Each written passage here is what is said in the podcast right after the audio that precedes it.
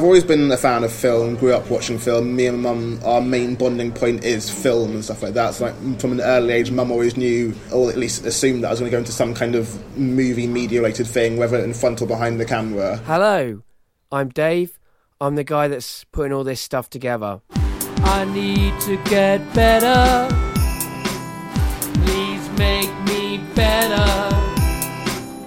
I want to get better better, better acquainted with you. Today we're getting better acquainted with Tyrone. Hello, Tyrone. Hello. and uh, I'm talking to you today at the Royal Festival Hall on um, a Sunday, a kind of afternoon. It's a really hot day, but it's not sunny. It's the worst combination. I feel like I'm just covered in sweat. so it's a delightful situation to be talking to somebody, and we've only just basically arrived yeah. at the venue together. Yeah. So, we, like often, I'm talking to people a little bit before, but today mm. we're launching pretty much straight in. Yeah. And because we're at the Royal Festival Hall, listeners should know there'll probably be background sound at certain points. Um, there seems to be a big festival happening downstairs. There's loads of people downstairs. We're really empty in this room, but I suspect that means everyone will suddenly come out uh, at some point and we'll hear a crowd come out uh, behind us. So uh, listen out for that, people. So the first question that I ask everybody is how do you know me? Um, I know you primarily via Smut Slam. Like that's where I've actually seen you and introduced myself right. to you. I knew of you beforehand with things like some stand up and tragedy, right, but right. didn't actually know you personally until actually Smut Slam and meeting you in the room properly there. Yeah, right. So yeah. yeah. we met at Smut Slam, which I co-produce, and it's happening um, on the second Wednesday of every month, uh, but not in August. Uh, we're back in September, and I met you at the Dog Star when we were yeah. kind of doing our first night there and you were filming. Yeah. And so it kind of is an interesting way to meet each other because I subsequently discovered that we kind of move in the same circles. Yeah. um, but initially I was like, oh, somebody who kind of does video yeah. work. And you do do video yeah. work, and that's something I'm sure we'll talk about. Uh, but you also do spoken word stuff like that, and so you're out in the same kind of scene in the same circles. You know, when I when I Facebook friended you, we had like you know lots in common. It was like you know over twenty uh, mutual friends. Mm. So um, but we'd never really met yeah. until then. And you were filming a night mm. of true sex stories. Um, and I was kind of worrying about it. I, can't remember if I was. I think I was. I, I wasn't judging or anything. I was no. just. I was just yeah. fussing around like a like a mother hen, which is what I do when I produce nights. And you produced a really great video. Actually, mm. it's like very good at doing what we needed it to do, which is communicate what the night is. Like I really like that mm. video, uh, and I tried to share it as much as possible. Since then, mm. uh, you've also been a judge at Smut Slam. So we've met a couple of times yeah. apart from that. But really, we haven't really had. No. And I think, I think maybe this is the first time we've like properly sat down and had a, a conversation, Probably, sense, right? Like it's been more like kind of shouting in busy rooms, a little bit of information at each yeah. other, and then sort of like mm. moving around. The second question I ask everybody mm. is, what do you do now? Um, my full time day to day job is I'm a video editor. I'm a full time video editor. I work for a company out in London Bridge um, and we like uh, like from that my, my, our main client there is NBA, so they do lots of promo video edits for NBA. But outside of that, I am a spoken word poet, so I'll do a lot of performances with that, and I freelance as a photographer and videographer, so I'll be doing lots of that stuff as well as making my own little um, video projects just to fill the time. Right. Okay. So you're working doing film. Mm. You're also doing film and photography freelance. Yeah. And you're also doing spoken word. Yeah. Are you running nights, right? Um, yeah. I've also run a monthly night called Boomerang Club, which is the first Tuesday of every month out in Hammersmith. I run that with a couple of friends of mine, and it'll be coming up to three years in November. Wow! So you've got a lot of things in your life. Yeah. A lot of them cross over with each yes. other. I'm sure that'll have interesting element. Like I find, so I I make a living, such as I make a living. Yeah. I don't really make much mm. of a mm. living, but what, sometimes I get mm. paid yeah. to edit other people's audio, yeah. and I also mm. make audio for a, a, hobby or a mm. passion or mm. you know a hope that I'll get paid to mm. make my own stuff. So now you're in the same boat. Um, yes, I'm fully aware. Like for me, doing working as a video editor full time and that as my full paid, full Monday to Friday salary paid job is enough for me, kind of thing. Which then leaves me all my free time to do whatever I want to do on the side. So right. the freelancing is very much. I will also essentially pick the fun jobs I want to do. So I'll film a friend's one person show, and I, will get I might get some money for that. But even still, it's like I was going to see your show anyway. But now not only can I see your show, I can film it, which I like doing. I can edit it, which I like doing. So it's two birds in one stone, and that's been a lot of the stuff that I've been doing. It's like Yeah. I was going to go to that night anyway, but now you're going to pay me to take pictures rather than me having to go and pay myself. So that works out for everyone involved. Yeah, but then it's like I find I don't hmm. know if you find this, hmm. but I find it's complicated doing the thing you love for money and then doing it for love, hmm. like at the. Yeah. Same time. It's like I'm still doing the same things as I was doing Yeah. All day, but I'm doing it in my free time now. where like it's I always this is why I again because I've got the full time job it, it means that because, because of what things I'm doing with the video stuff it's like I'm very selective in what I do so like when I am doing the things that I'm getting paid for like the freelance jobs and that side of it it's always for things that I really really love. enjoy and really really love so I don't mind doing that That's stuff good. so like I've been, been able to find that balance in the same way that I'm not I'm not massively saying I'm freelance video editor I'll do any any project it's always just Right. to friends of mine so they'll ask I'm doing my spoken word show can you help me out with this one it's like yeah sure I can help you out with that rather than too much of random people I've never met before kind of thing Right. like those ones I don't do as much because that's because that, that gets into a whole lot I don't need to, that pressure in my life I like Right. doing it for friends I feel is the right level of pressure for me at the moment Yeah, sure. And I mean, I guess it's like you, you mm. do get the bonus of getting to see these nights Yeah. that you uh, that you uh, would have gone to, as you say, anyway. Yeah.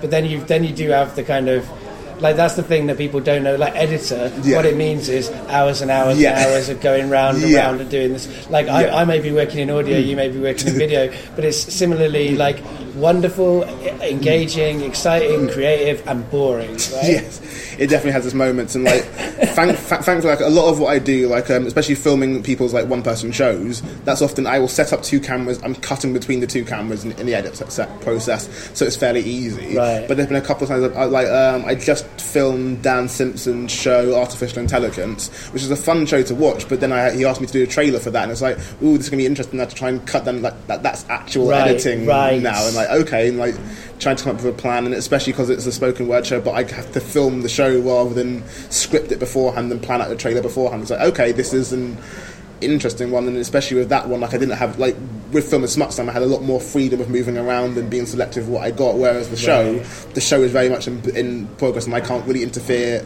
Not that I interfered in Smut slam, but I, there was definitely a lot more You movement. move I around, yeah, yeah, yeah. more so than I can do in someone's spoken word show, especially if there's only like five people in the audience Right. sometimes. Well, there's loads of breaks at Smut Yeah. Slam for you to move around Yeah. Mm. to a certain extent, whereas in a show it's distracting for you Yeah. to move around. And Yeah. kind of defeats the point Yeah. of getting to video. Yeah, and like especially with the shows as well. Like the show, you have to even for a trailer, you film all of it just in case whatever part you're going to use. Whereas with the trailers for like something like Smut Slam, I can afford to move out, move around like during like camera and hosting parts because that doesn't need to go into the trailer sometimes. Like Right. I know there are parts and moments to move when it's going to be less intrusive. Like I will pick one place for the story and I'll stay there for that one story. Yeah. Once that story's gone, I can move now. I'm fine. Like so, there are different challenges to that stuff, so, which I've definitely learned and got used to since. Right, and it's interesting what you say there. Like I find, I find that as well. Like people, like they might ask for a short thing, Mm. Yeah. but the shorter it is, often the more Yeah. work it is for you. Because Yeah. Mm. if you're just giving them basically the length of what the thing was originally, Yeah. it's no extra Yeah. work. Whereas to get something, the best bits or something, Yeah. if like for five minutes or three minutes or Yeah. two minutes, oh, that's Yeah. such an amount of work. Well, it's like I, I, I've in, I film a few nights as well, and every now and then, like I can send someone a performance of themselves. That's fairly easy to do, but especially if it's a two camera thing, I'm editing the two cameras doing Right. everything. That's like no, that's that's, that's longer now. Like just sending you cutting off the start and the end. That's easy. I can do lots of those. Right. But when you get more multi cameras or cutting out different parts, like no, that's too. That's getting a lot of work there. Right. Too much for, for right now. So when did like you get into video? Um, I've always like I've always been a fan of film. Grew up watching film. Me and mum, our main bonding point is film and stuff like that. So like from an early age, mum always knew, or at least assumed that I was going to go into some kind of movie media related thing, whether in front or behind the camera. And like in terms of actually getting into it, um, I probably got into it in sixth form when like picking A levels etc. I picked to do art. But when I got to my new sixth form, um, talking to the arts teachers there, this, as much as I got the right grades, my style didn't match the style that they were teaching, and like they just basically were honest saying, "We don't know how we can easily help you," because I was much more of a graphic comic book based style for my art, Right. and they couldn't easily help and influence that. And it's like we just. We, we, again, you got the right grade, so you can stick with this if you want to. But we don't think would be best for you. oh, at the time, I was like, that's a bit sucky, but I also understand it. But so in that same block, there was also media studies. So I did media studies instead of art for sixth form, and just kind of fell in love with it and realised I'm good at this. Went to go uni in Bournemouth, did television production, and just kept on doing it essentially. Right. Okay. And like, and what were the first kind of video, like filmic kind of things you remember? Like, In terms of making or watching. well, well, yeah, watching first. Um, like watching, like I know my mum. Like I don't remember watching it in cinema, but I know like the first films that my mum made me watch in cinema were Santa Claus and Toy Story. Right. So those are two. Like um, in terms of ones that particularly stick out to me, I remember like when Mulan came on Disney Channel one time, like a while ago. That was one of the first times I literally just sat down and just watched the film in one sitting. Like those are ones that stick out to me. And like since then, there's been, there's been like other great film moments, and like I'm thankful with the job I get that every now and then I can get to go to media screenings in Leicester Square. So they'll stick out to me as like this is a nice experience to see the film before it's released. Right. So there's been moments like that. But yeah, in terms of the earliest ones, it would have been things like the Disney films and the Toy Stories and Right. Mulans, etc. Right, and and what like appealed? What appeals to you about it? Like when you when you started doing media studies and you found out that you liked it, what what was it that that, Uh, that you liked? well, like in a try not to be that vain kind of way. Like what I liked about it, in, in especially doing it in sixth form, was I was good at it. Right. I, I just took to it very naturally, and it worked really well. Like I always just liked films, and I, I like storytelling and that side of it, which is why I like spoken word and all that kind of stuff. Yeah. So I like the storytelling and I like the stories of films, and that's always fun. But also, I happen to be good at it as well. So well, that makes it easier for me. So that I can, like I like doing the editing and changing stuff and having that kind of power. Kind of thing to like ch- change and manipulate things in the after process to some degree. Right, right. Yeah, no, I get that. And so, like, when did spoken word happen for you then? um, similar to media, spoken word happened by accident. Um, that was about when I was about 12 or 13. Um, the Roundhouse had just opened up again and starting to do um, summer projects and things like that. And my mum, trying to look for stuff for me to do over the summer, signed me up for a video editing course at the Roundhouse. But especially at that time and how the Roundhouse policy worked back then, they always oversubscribed their courses because people would drop out, etc. So you, let's say you get a course for the 25 people because you know that only 20 will sh- turn up and that's all you need, kind of thing. But for the video editing course, all 25 turned up. It's like we actually can't fulfill these numbers. We can't actually maintain that. Oh, so in turning up on the day and not being able to do that, it's like, well, you signed up for a course, so you can do any of the other courses here. So it's like, okay, fine, I'll do poetry because why not? Walked into the room and there was no one else in the room except for the teacher, which was Jacob Sam-La Rose. And then like I just fell in love with poetry and fell in love with him and have been doing it for 12, 13 years now because of that. Right, and what was it you liked about poetry when you fell in love with it? I don't like. I like the whole. It was the like J- Jacob just as a person is a really engaging person to meet, and like so having him for a week of teaching was like this is like a really really fun teacher and someone that makes me want to keep doing this. So I really like that. And then like since then, it's been the whole community aspect of it and meeting new people, and similar to a lot of things like what I was saying with the whole film stuff, realizing I'm good at it as well, and like it, it sounds like a crap reason to do stuff. Well, it's because like lots of things I realise I do is not necessarily the whole I've wanted to do, to do this all my life. It's just oh, I've t- turns out I'm good at this. But I'm going to keep doing it because I'm good at it and I don't mind it. I think that's a perfectly reasonable reason to do something, though. I mean, yeah, if you find out you've got a talent for hmm. something and you enjoy it, Yeah. then of course, hmm. of course, you're going to do hmm. it, right? Do you see that there to be a similarity between film and poetry? Well, like for me especially, yeah, like all my poetry have filmic references to them and all that stuff. Like just in general, film and poetry, they're all forms of storytelling to some degree. So that there is definitely some links between them. Obviously, different mediums doing it different ways, but nevertheless, same principle of you're telling a story and whatever story you want to tell, you're conveying to an audience. Right. Do you make them in similar ways then? my um, poetry stuff is very much observing stories and so retelling stories and scenes in my life and like documentaries I've been making of late have just basically been talking to people about their thoughts and stuff. So like it comes from a kind of observational standpoint both of my stuff. Like I don't I don't go for personal that often with lots of the things I write and do of late. So most of it has just been here's here's me looking at something and what I've what I'm, I'm just presenting to you. This is the story Okay, so we're in a different sonic space. I think there's going to be some kind of music vaguely in the background because we're. I think we can pick up some of the music from the concert that's playing, um, and we would move because of that concert. So we're in a different place. uh, with a few more people in the background, and uh, even more likelihood, I think, of a load of people suddenly coming out in the middle. Cacophony could come at any time, uh, but let's see. So it sounds like there's kind of a big thread in the sort of the video work you're making Yeah. at the moment of uh, documentary. Yeah. right? Are you saying that your spoken word stuff is becoming less personal, or has Uh, that remained kind of in a personal vein? Uh, my spoken word stuff started off as less personal. It's becoming more personal now. Like I know, like lots of the stuff I had beforehand. I'm gonna say like some of it's documentary related, and some of it is very superficial stuff in the past. Like now, it's to look- look a lot more like this. is Actually, my own stories and my own feelings of things, but I didn't address that as much in the past. And like, it was always that fun balance of the whole poetry thing that like lots of people write about their personal traumas, etc., and things like that. And it's like I hadn't gone through many, so I didn't have that stuff to write about. So like I can't. I've got friends that write about like dead mothers and coming out as gay and all that kind of stuff, and like those are issues that have never come up in my life. So I can't write that poem. Right. I can write about TV shows that I love.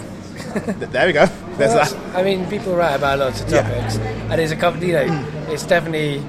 I I make a lot of work about my traumas. I think I prefer to have not had the traumas. Oh, yeah. Uh, so I think that's great. Like I think that's good. like it's never me saying I want more traumas in my Right, life. It's right, just right, very aware. Like you, you see lots of poets in the scene, and like again, not saying they should never write about that stuff at all. Just you see some of the stuff they're writing about, and one of the collective things is often on the traumatic side of things, Yeah, that can- and they use poetry to deal with that, and that's how they do stuff. Whereas like for me, it's like that's just not my way of doing things. Like there was definitely a, mo- a couple of moments when it's like everyone else is doing that kind of stuff. Maybe I should try and find a trauma or something like that. So, no, I'm fine. I can just do my own stuff. It works for me. Like my poetry works fine. Like it's gone down fine. So I shouldn't be trying to do what other people are doing. I just stick Right. with what I should do. right, right, right. So you kind of like make make word that's kind of about kind of pop cultural stuff to Yeah. a certain extent. Yeah. And you said uh, you mentioned earlier on that you uh, were into comic books as well, Yeah. right? Um, so like, and so and you had that moment like where you wanted to kind of carry on doing comic book type stuff. Yeah. So when did like comic books come about for you? Um, I think it was similar in the whole story-based stuff, and like always liking stories. I like the superhero story. Like,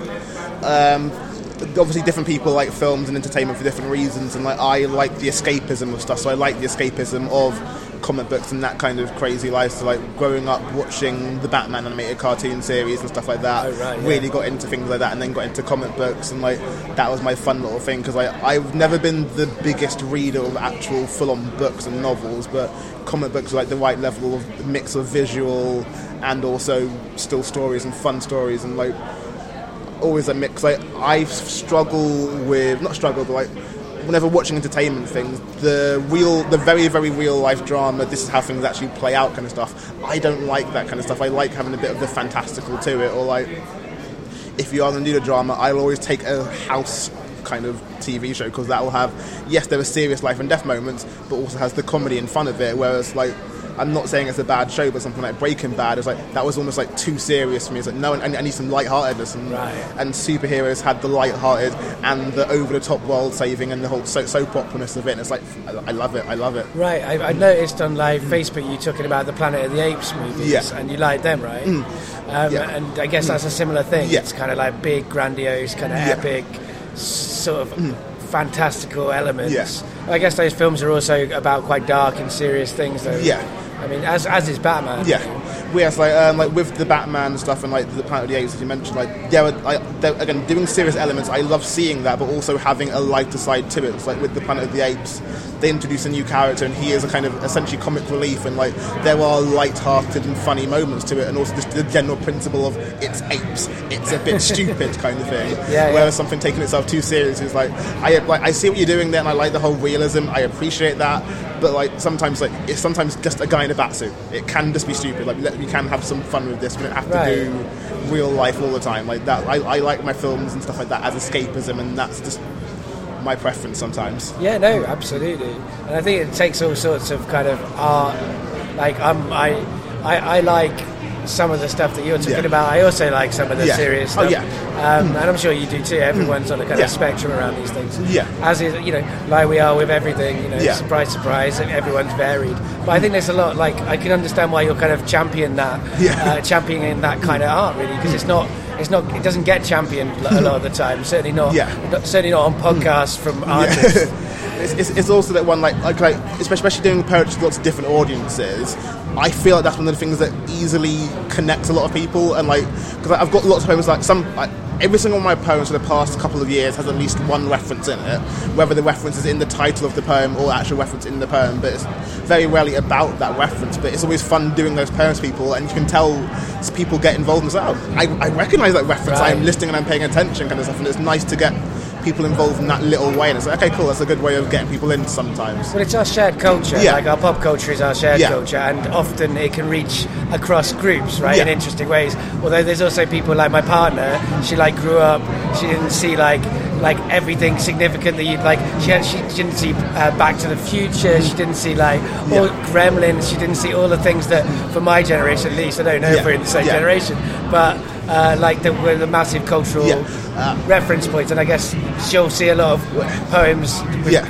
cultural reference points, and they won't mean. Oh, uh, the, the weirdest, I say weirdest one. Um, my ex at uni had never seen Star Wars, Whoa. and like it's, it's one thing the whole never seen Star Wars. I feel like 'cause that's such a big thing, but it's also like we are both doing television productions. Like, this, like um, whatever you feel about Star, I'm not saying everyone has to like Star Wars, but like we are doing a TV course and like TV and film and like Star Wars, whatever your feelings on it was a big thing for film. It's like Yeah. how have you not watched that? Like that is like you have to watch that. Like there are some films like The Godfather, etc., which people say you should watch, but you don't necessarily have to watch it. Whereas Star Wars, like that changed, that, that literally did change film. Like Godfather, in some ways, people say perfected film, where but things like Star Wars, like that literally changed the whole scene. Like there's no denying that. It's like how have you not watched it? I don't understand.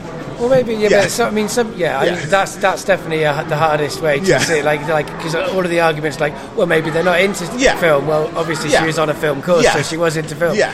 Um, but I know, and I know what you mean. I mean, there are definitely like those those films that I feel like, yeah, like. That are very useful to watch Yeah. from a historical point Yeah. of view, but then I guess everything's moving so quickly as Yeah. well. Like sometimes it, it seems like going back to sort of the original Star Wars, Yeah. you're not you're not seeing like something new now because you've seen so many Yeah. other people do it better since then, kind of thing. It's also well like going back to the original stuff. I, I will always love it, but I know people that obviously because they've only now watched it after all the how big it's gotten now. It can almost never live up to those expectations, and you'll watch it knowing the plot twist, etc. You know the whole Vader revelation, etc. Right, so you can't see get, that on The Simpsons. Yeah, Right, that's the thing. Yeah. Like I, I often think like The Simpsons is which is brilliant Yeah. using pop culture. Yeah. means that a lot of us have got a lot of uh, pop cultural Yeah. references before we actually see the original. Yeah, like there's even in my poems, like, I've definitely referenced a few things that I have not watched myself. Like in Right, my, right. I've got my, in my latest poem it's about my mum, and I mentioned um, Falkor the Luck Dragon, though I've never watched Neverending Story. I just needed it to fit in a reference there, so Falkor is my reference, even though I've not actually watched. Yeah. I just know of that, and this is like there's definitely a couple of them. It's like I know the reference, don't know the thing. Right, and, and so you've and you've mentioned your mum quite a lot, like uh, so that, which is uh, which uh, Hmm. Yeah. implies that you've got a really good relationship Yeah. with her, right? Yeah. Uh, which I'm always in awe of and respect. Like I don't have the best relationship Yeah. with my mum. And uh, I find it's weird actually. I feel like as a man, if you don't have a good relationship Yeah. with your mum, if you say something mean about your mum, like like women and and people in general, they're suspicious of Yeah. you. Like, why doesn't he like Yeah. his mum? What does that say Yeah. about how he feels about women? Well, spoiler alert, she was quite abusive. Um, Yeah. But like, um, but at the same time, I do love my mum. I'm not saying Yeah. I don't and all of that stuff. But you, you, you, you're kind of freely talking about your mum Yeah. in, in really kind of Yeah. Sounds like a positive way. Yeah. yeah. Like, um, so like, um, long story short, like, dad left essentially before I was born, so it's always been my mum that raised me, and like, Right. we just got on really well together. Like, we like, it, it, I'd have to assume it's part of just her raising me meant this worked out really well between us, and we just became friends. But we have essentially just become friends through this stuff. Like, we like, I still live with her because she lives in, in Zone One, Camden. I was not moving out of that house anytime soon. I'm not planning on moving out of that house anytime soon. But like, we, we do just generally get on. We both like film and grow up watching film, and like we each have like an Odeon Limitless card. So like she'll go to cinema once a week. We have similar film tastes, not completely the same, but similar enough that, that we'll enjoy lots of similar things. She is a fan of poetry, and like she's the door door person for Boomerang Club our night. Like she comes to the stuff, and like she's been coming to the stuff ever since I've been doing it. So she knows a lot of the poets that I know and like her friends. Like she'll know the Cat Francois and the Gerald Taylors, and is Facebook friended them. Like when my mum went to Trinidad a couple of um, months ago, she was talking to Cat Francois about what does she need to know for Trinidad dad, and they're just messaging and hanging out, etc. Because that's just what they do. It's like my mum's been do- been like involved in my life quite a while. Like in my poem, I mentioned how like um, she comes to all my football matches, all my poetry nights, etc. Like she's always been there for me, and it's like we just get on really well. Right. I mean, that's really nice, and I know what you mean as Yeah. well. Like, I, I, I may have a com- complicated relationship with my mum, but I definitely would call my dad a friend. Yeah. right? And we've we've had a genuine friendship, Yeah. and in fact, me and my dad's friendship has been a lot of the time through film. Like he he was a documentary filmmaker. Yeah. Before I was born, when I, once I was born, he was retired. Like he, Yeah. like so, he's he's older than most Yeah. people's uh, parents, and he kind of brought me up uh, in a similar way. It sounds like like your mum brought you up and was the one who was giving you all of the, the good stuff. So I can relate to that. Are you an only child? Yeah, only child. Yeah. Right, right, right. So I'm not an only child. There's fucking loads of us in different complicated ways. Um, but my dad was an only child, and I think that's an interesting position to be in. Um, I mean, that makes it Yeah. easy to have like a, like to still Yeah. live with your mum and not like Um, all of that stuff because yeah. there's no no one else is competing for the room in Well, zone uh, zone one. it, it, it was also like, like um, the whole like, the, the short history of our family is that mum was adopted into a white family in Norwich when she was born. Oh, wow. So that was so that was her upbringing. Like she left um, when she went to uni and came to live in London. So they're still all out in Norwich and Ipswich. So see, she is the only one over here, and therefore, the, so when, when I was born, it was just basically us two here, whilst they were all out over there. And like she, she still got close relationship with the family, etc. But one, she was the youngest of that lot. So like she's. I'm not yet, but I, like she's about ten years younger than a lot of them, kind of thing. So like she's always a bit younger than them. Like they're still family. They can still see them a lot uh, when we can, but like it's very much there's a separation between us just because of physical separation. Of we're London, we are very city people now. They are very grew up on farm. We live over there, Oh, right, okay. and that side Yeah, of it. yeah, so yeah. there's there's differences there, but it's always it's never been like oh we're not family. It's just like we are separate family. Very lucky and and, and, Yeah. and good that you and her are friends, Yeah. right? Because it, it means that you you can be friends and family Yeah. and have that kind of a thing. That's really good. Yeah, and like in, in, like in, in a similar way, what was really really nice. So um, I've been with my girlfriend since April of last year, and like um, in July of last year, my, well, I, I was at a festival um, in um, called Nozstock, and like whilst I was at that festival, my mum started a WhatsApp group with me, my girlfriend, and her. So we've got this WhatsApp group for the three of us. That's called, she's called Fam. so we've got we had, we had that WhatsApp gr- WhatsApp group going for like almost a year now, and like Nice. so like even even with the girlfriend, like she's now part of the family to some extent, and like it's definitely it helps my girlfriend because like her fa- she's German and like her family's out out in Germany, so she doesn't have the family here. So like mum has almost taken her in as like you're part of our family, you're, you're, you're one of us now, you're here now. And, like that's always been nice. But my mum has just she's always been like a key factor in my life. Right. And like, there's, like the there's a lot of cliches around, uh, well, single mothers and people growing up like just with their mom, Yeah. and I guess some of that's also around. There's racial Yeah. stereotypes around Yeah. that. Like, uh, like how do you feel about that kind of uh, element? I, sort of thing I, I, I've started to address that a bit more in my poems actually. So um, one of the most recent poems I wrote is a Star Wars poem, which is very loosely about Star Wars, but the whole premise is I don't think much would change if Luke Skywalker were black, which includes the line, and his father would still leave him. And like, and like that kind of stuff, and playing on those kind of black Right. Like, I, I've definitely addressed that a lot. Like, I'm aware of the stereotypes, and like, I don't think it's affected my life too much. On the whole, my mum has just been that good; there's never been an issue. Right, right, right. But. I'm also aware that is a cliche stereotype. I mean, there's loads of Yeah. great like single mothers, young. My, my, I mean, my my my sister had uh, her daughter when. My sister was 16 when she had her, right? So Yeah. she has to deal with a lot of Yeah. kind of cliches and stereotypes Yeah. around this stuff. And her daughter uh, is half Jamaican as well, so there's a lot of Yeah. extra stereotypes going on around all that stuff. Well, it's one of the things I don't think is exclusive to Absolutely one race not. more than anything else. Like, it definitely happens. I know friends have happened too, but that's not a race exclusive thing. It's just it's something that's happened. men aren't, aren't encouraged to be part of their children's lives and then like you know obviously they're not going to have the same relationships uh, that mothers are who are, are sometimes pushed to be so much there you know about their kids Yeah. and not about themselves you know so it's, it's super complicated but it's really nice to hear like I've done a lot of like I've worked with kids as well so like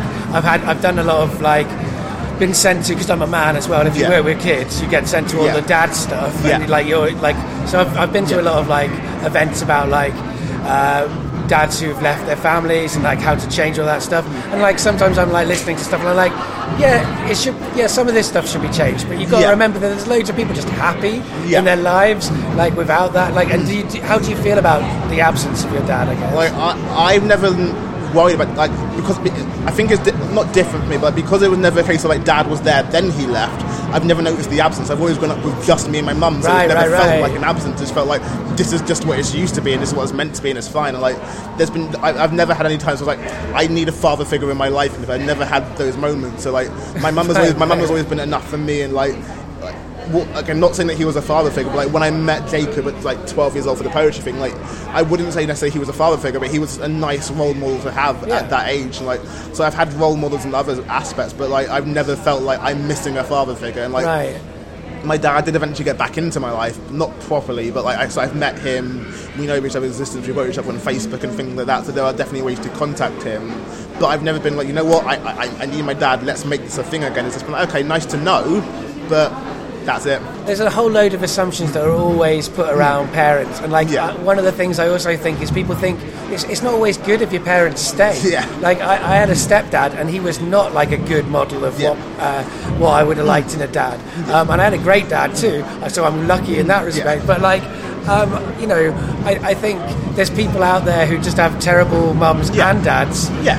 and would be better like not being with either of them. So it's it's so complicated. Like we we try to like draw these narratives. Yeah. Like I feel like as someone interviewing you, there's one of these ways that you know you're supposed to go like, right, tell me about your childhood. What's your traumas? And you've already said you don't really have any. Yeah. Right.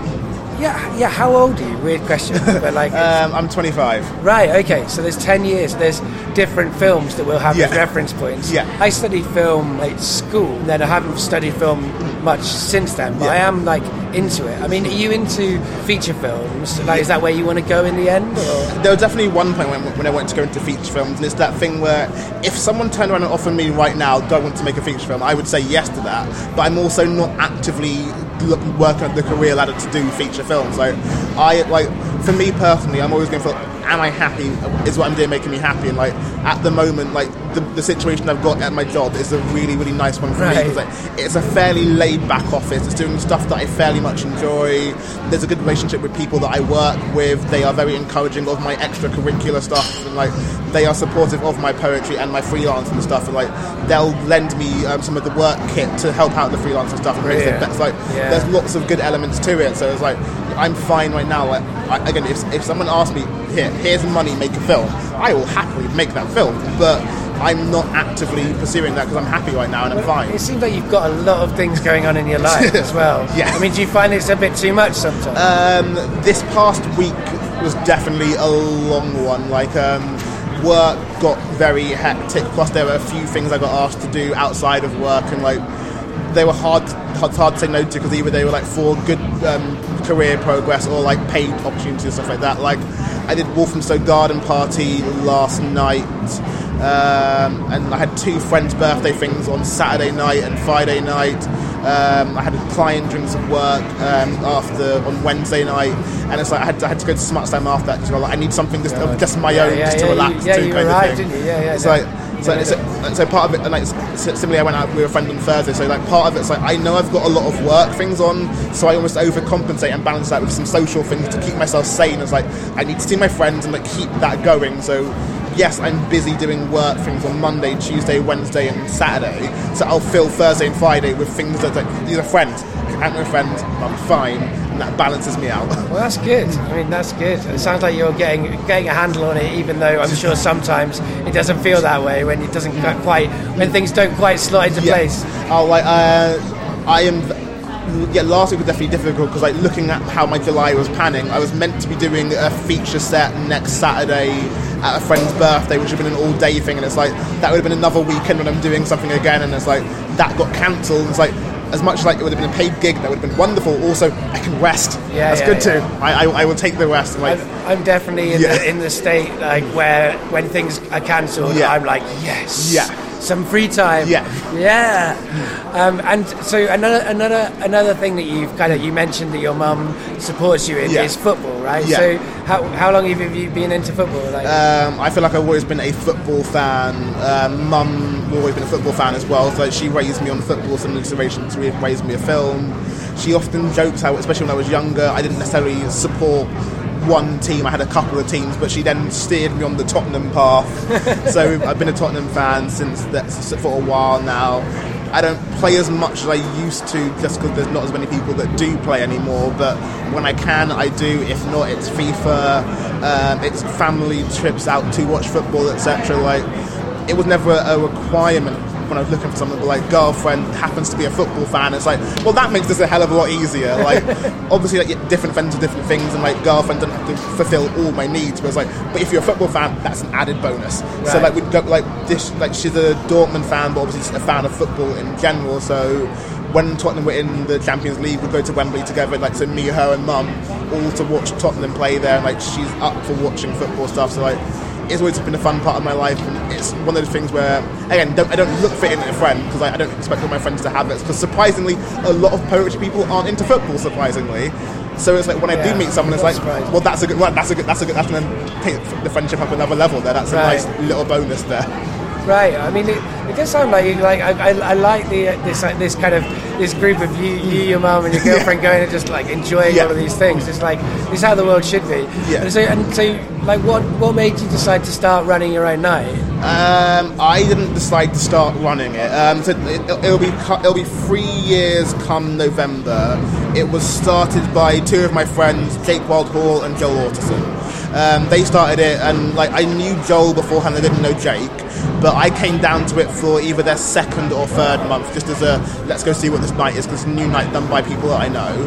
And then I went, I went a couple of months, and then started taking pictures at it because like, I had the camera. It's like I wanted to start taking more pictures and stuff.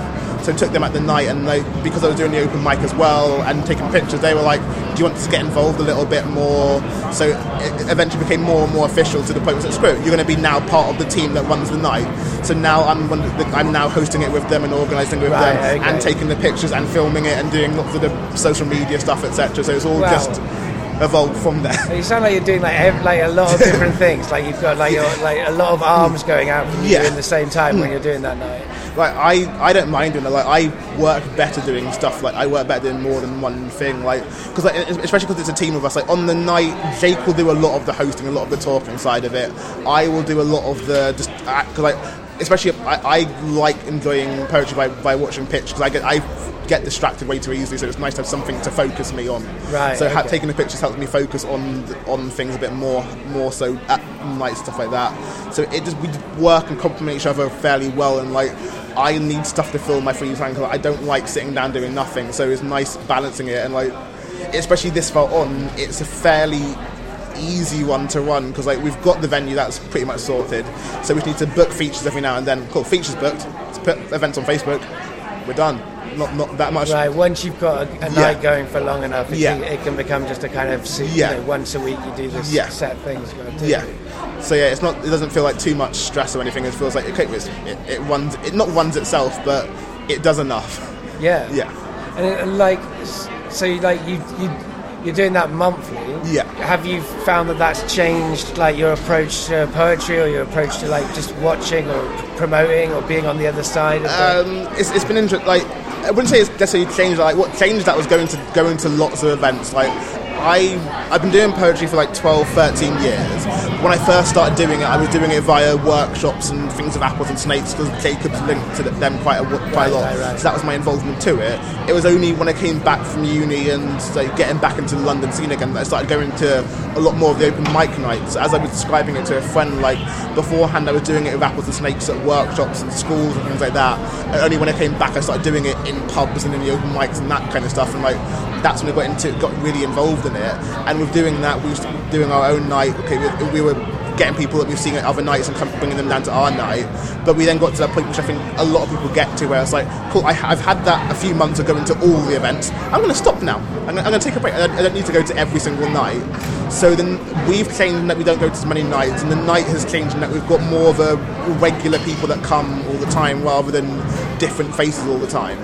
Right. And like being someone who does poetry and football, yeah. Like, do you find like people are people and they're not like yeah. as, as cartoonish as this? But do you find that when you're like in the poetry scene, like no one gets football? when you're in the football scene, no one gets poetry, or is um, there more crossover than what people would expect?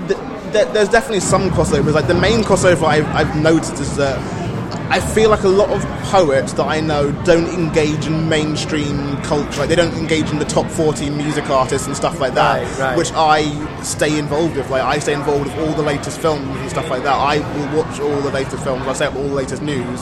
So it's much. So it's more knowing that okay, these friends are definitely up to date with everything.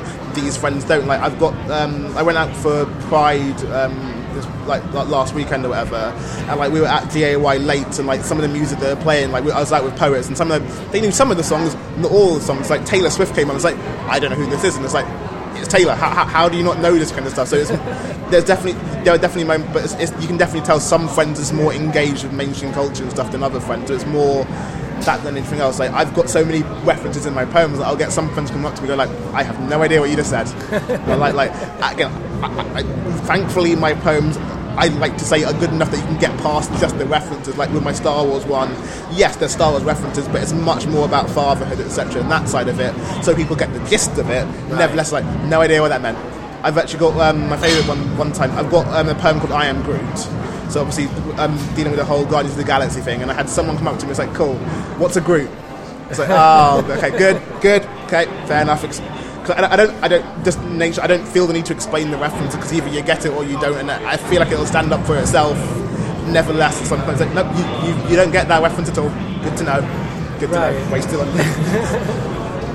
Yeah, I mean, yeah, it's it's it's an interesting thing. Like like you say, people who plug out of culture Yeah. and people who plug in. Like I try to keep abreast of these Yeah. things myself Yeah. as much as possible, but I think I have lost. Like. I am not no longer on the cultural pulse. Yeah. Like five years ago, I could have told you about what music was coming Yeah. out. I don't think I could do that anymore. um, which isn't to say that I. I'm not interested in Yeah. new stuff. In fact, I, I'm more interested in some ways in new stuff than old stuff. Yeah. It's just having the time to stay Yeah. abreast of, of Yeah. culture has become so different with the internet, right? Yes. Like I, I, I guess I was I, I guess I was looking at like this idea of like so you got millennials and then you got the next Yeah. generation, Yeah. um, and like but I'm like the generation where we kind of we, we went to primary school there was no internet Yeah. but in secondary school the internet something happened, happened, so yeah. we ca- Yeah. we're like the crossover Yeah. whereas you've had the internet I guess like in your Yeah. kind of consciousness Yeah. pretty much Yeah. forever right for your life Yeah. so but you sound like you're someone who's keeping up Yeah. date with stuff like Yeah. how do you do that Um, a lot of it's Twitter. Twitter helps with keeping up to date with a lot Right. of stuff. I'm just a very active person on Twitter, but like, like, I I think a lot of it comes from my love of the film and the film business. To be fair, like I've got um, a you. There's a YouTube channel I watch on Collider Videos who will do a daily um, movie talk hour hour show, which will do all the latest news and movie stuff. It's like I'm staying up to date with all my movie stuff on a very regular basis. My mum likes a lot of pop culture and pop and like TV stuff, so she likes the pop bands. Like I went to go watch The Wanted with her for Mother's Day a couple of years back. Like so we stay up to date with our modern music and we enjoy. I enjoy the modern music and Yeah, simple yeah. music. So it's just. It's more that than anything else. I just happen to enjoy that stuff. Right, right, right, right. So it happens to be what you're interested in, Mm. Yeah. and but it sounds like as well you've, you've got a lot of different things going on in your life, but you're Yeah. also still making time to Yeah. to like listen to the film shows and, and keep up to date with the, with what's going on out there. I mean, it, it sounds like you you- you're not somebody who has many kind of moments of quiet, silent kind of contemplation. Would Um, you say that's fair, or Definitely, like um, I, I don't notice it as much until people keep mentioning how busy I am, kind of thing. It's like, yeah, I probably am, I probably am that busy, but like, I don't feel like I am because it's like I'll be busy, therefore I will plan something to do. So, oh, I'm not doing anything. Let me plan something to do, Right. and then I end up doing a lot of things, and, and I, I don't notice it as much of a thing. I just, I just like this is just what I do in my life, and then people will tell me I'm busy afterwards. So okay, okay fine, then apparently I'm doing a lot, but I mean, if you're happy, you're happy. And like, like that's good. But like, definitely feels like you're someone with a lot of energy. Like I don't know how where you're getting it from. I guess like- it'll go a, a little bit in the next ten years before you get to buy it. like it's partly energy, but also like it's partly things that I like doing. Like um, so at work we've got um, a, f- a film, not a film studio, but like a little studio we can film in at work, and like of late they've let me start taking like taking some practice portraits and filming stuff in there as well, like on the weekend. So like I had some friends down last weekend to do some portraits with them in the studio, and that was very much yes. It sounds like I'm doing extra work because there was no need for me to do that. I just wanted to do that for the fun of it. But like I like doing that because it's like it's a comforting thing for me. Like just taking pictures and like having a conversation whilst also just taking pictures of them was very relaxing to me. It's like I'd much rather do that. So like that weekend I. Um, got closer with a friend, but two friends I hadn't really talked to before, and got caught up with three friends that I hadn't seen in a while. So like that was a good weekend of catching up with five friends, whilst also taking portraits and working on my skills. So it's like Right. two birds, one stone more than anything else. So like even with even with the documentaries I've been doing, like they've been very much come round to my place. I'll sit you down in front of a camera. We'll spend 20 minutes asking questions, but then we'll hang out. So like it's always been like yes, there's some active side to it, but it's also hanging out with friends. So I don't ever feel like it's too much work and still hanging out with friends. And this is just the thing we're doing. So sometimes we go to a pub, sometimes I'll put a camera in front of you. That and that side of it. That makes sense. Yeah. I mean, as somebody who does a show like this, I, I can Yeah. I can relate to that to a certain extent. I mean, so what? How do you decide what to make documentaries about? Um, I don't, I, don't even know to be fair. Like, um, so I've, I've done two documentaries. Um, the first one I did in 2015. It's called New Shit, and it's the open. It's a documentary on the open mic scene. Um, primarily the open mic scene in London, where I got 22 poets that I know, and basically just talks about what they like about the open mic scene, what the things they love about it, the things they don't love, etc. Just because, like, I've got friends, we go to open mics, it's a thing we have in common. And then from that, um, documentary I've been working on this year, which I it's an epi- epi- episodic one, whereas that was a one-off one. Was about poetry slams because, like, in doing and talking to poets after poetry nights and stuff like that, poetry slams come up a lot, and there's a lot of mixed feelings. It's like, screw it, I'm going to talk to you about that, and let's get it on camera because I feel it'll definitely be something like, I, well, if I'm enjoying talking about it, maybe other people will enjoy Absolutely. talking about it. So. It, so it's more deciding like, oh, people we talk, we naturally talk about this. Let's just document it for the sake of documenting it now. Right. And so your documentaries so far are kind of like focusing again, like on an area of your life that you're already Yeah. doing. So it's quite Yeah. complementary in a good way. So you've relatively recently moved to doing photography as Yeah. well as video, mm. right? Yeah. And I guess that's come out of using cameras. Yeah. I mean, like, what's why did you make that? That- additional leap and uh, and and what you get from from photography apart from just talking Uh, Well, that, that that kind of literally was why I started Right, doing it. Though. okay, Like, it, it, it literally was. I've got I taken my camera because I I started um, filming events because um, I used to be a part of a collective called Burn After Reading. We had a monthly night out in Bethnal Green. Then moved to Covent Garden, and basically through that night we were getting people from our collective to perform. And it's like, well, I'm going to record you so you can see yourself after the performance. because It's a nice tool to have. So I started filming it a bit then. It's like, well, I, I, can, make this better, and I can do more.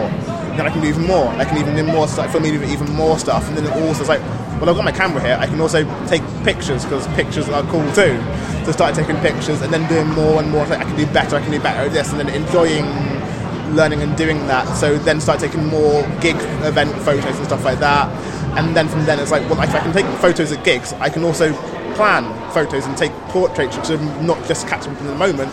I can create the moment. Oh yeah, I can do that too, and just learning and figuring out that and like with the portraits, it's been fun just testing out what I can do. But I'm working on a new project now where I'm trying to showcase um, people in poetry and the people behind the poems. 'cause, like the there's not many people documenting the poetry scene in general in the first place, and even still, lots of document documentation has been I'm going to film your performance and that'll be it. And like there's some great videos of performances, but that's it. There's not many interviews out there on YouTube and stuff like that. Like, there's a lot more podcasts coming out, which are great, but there's not many video content. Like, there's not many sit-down interviews and stuff like that. And it's like, well, I can fill that gap. I can do that. And similarly, I, I can it's like, I can fill the portrait gap because not, not many people doing it uh, poetry-wise and like linking it together and like one of the things as well that I've been interested in is like trying to create stuff that that needs other things to exist. Like so, like um, making a poem that needs the portraits to back it up in some extent. So, like the project I'm working on now, I'm asking poets to write a portrait poem, and however they interpret that, they write that poem, will send it to me, and then I'll take a series of portraits on them based off of the poem they wrote and then I'm going to film them doing that poem, and then I'm going to have a conversation with them about poetry in general, and have it all existing in one kind of website where look, here's got portraits, you've got poems, you've got you've got conversation with poets, That's brilliant. and That's kind of really and that whole showcasing the like, yes, there's the poetry, but there's also there's people involved in this too. Let's get to know the people a bit better and see about the people. Like, yes, we still have the poetry involved. The poetry is still a big part of it, but there's more to it than just these are poets, these are poems, these are people too. Let's see that. Yeah, no, that's a really good idea. I think that's a really strong. I, I'd, I'd be interested in that. Like, the, I like the, I like what you do. Like, I like the idea of yeah, doing it in lots of different mediums. Yeah. Um, and it's, uh, it occurs to me as well, like you've, you're someone who's kind of grown up inside the poetry Yeah. scene, right? So you, Yeah. you got into it when you were kind of 12, Yeah. right? Yeah. And like, so so you you're in quite a good position to sort of see Yeah. these kind of connect people up and Yeah. and document the scene in, in general because you've you've lived Yeah. it, you've grown with it. Well, I- like uh, I've been talking to a couple of friends about this kind of stuff, and like I've n- I, I always know there's a couple like um, issues between people in the poetry scene every now and then. There'll be in, in, in any in any scene there'll be issues, but like I've managed to somehow stay as a neutral party. Just like I'm documenting it, I'm doing it for fun. Like I I don't say never, but I'm not the biggest fan of having a poetry career. That's not what I'd want to do. So I've, I've always been doing it for the fun of it and just meeting new people through the fun of it. And like growing up through it, like I got into it before it was that big a thing. So like the whole Bang Said the Gun group group, group was like, I knew them a lot before was as big a thing as it is now, kind of thing. And like I've got so many people on my Facebook friends list that I would call actual friends. It's like, oh yeah, you're a big deal. Like um, I knew like Polar Bear, and like before he was like as big as he is now, kind of thing. And like Right. the fact that like we just talk about football stuff, etc. And then I'll turn around and my friends like, oh my god, you were talking to Polar Bear. And it's like, yeah, that's not a big deal, kind of thing. And like I would just again the fact the whole Kat François and Joelle Taylor's that my mum can message them, and that's a normal thing. It's oh yeah, these are people that are now big people in it, but like just in general for doing it for so long, I've been able to follow a lot of how it's been changing so long and see, okay, well, this is what people are doing with they're great stuff, but no one's doing this thing. Then, then, I, then I'll do that. And like, then you've got things like through apples and snakes and able to go across the country a bit and seeing other people around the country and seeing how that's changing and like for Edinburgh Fringe seeing that and seeing how different people are doing there and it's like I, I just can keep my finger I, I like I think I just like keeping my finger on the pulse of a lot of things like whether it be film or TV or music and poetry as well and seeing okay this is what people are doing like I'm not saying they're the best thing in poetry. I, I, do, I do love them, but I'm not saying they're the best. But like, the loud poets up in Scotland are doing a lot of things that lots of people here don't know about. And it's like, well, look, they're doing a fucking drunk slam. Why is no one hit here doing that? Like, if, if, if no one's doing it, I will eventually have to do that. But like, there's things going on, and it's like there's fun things in the poetry scene that people just aren't aware of because they're so used to this not bubble here, but like they, they, they're living in London. They know about London. That's fine. That's great. But it's like there's other things. and like I know about this other other stuff, so Yeah.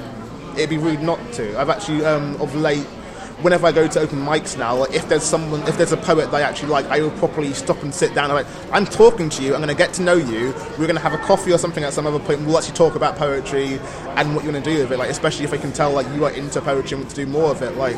I've met um, two people of late, that um, Bella Cox and um, Sarah Richardson, and like both of them are great poets in their own right. And you can tell, okay, you are really into poetry. Let's talk about this because I, I know people. I can I can tell you stuff that you might not know because you're new to London.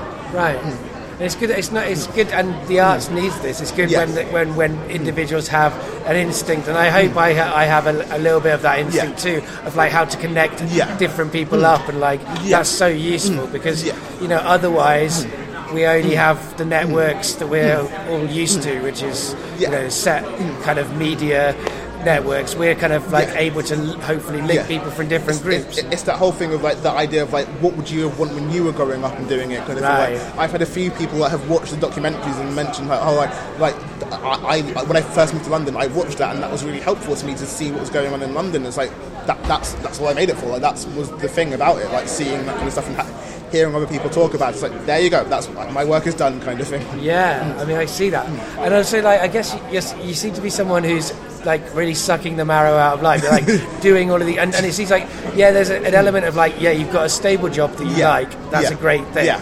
Um, and that's allowing you to do all Yeah. of this stuff around you. And I'm not suggesting Yeah. that your life is going to be easy either. No one's like Yeah, oh, oh, easy. yeah.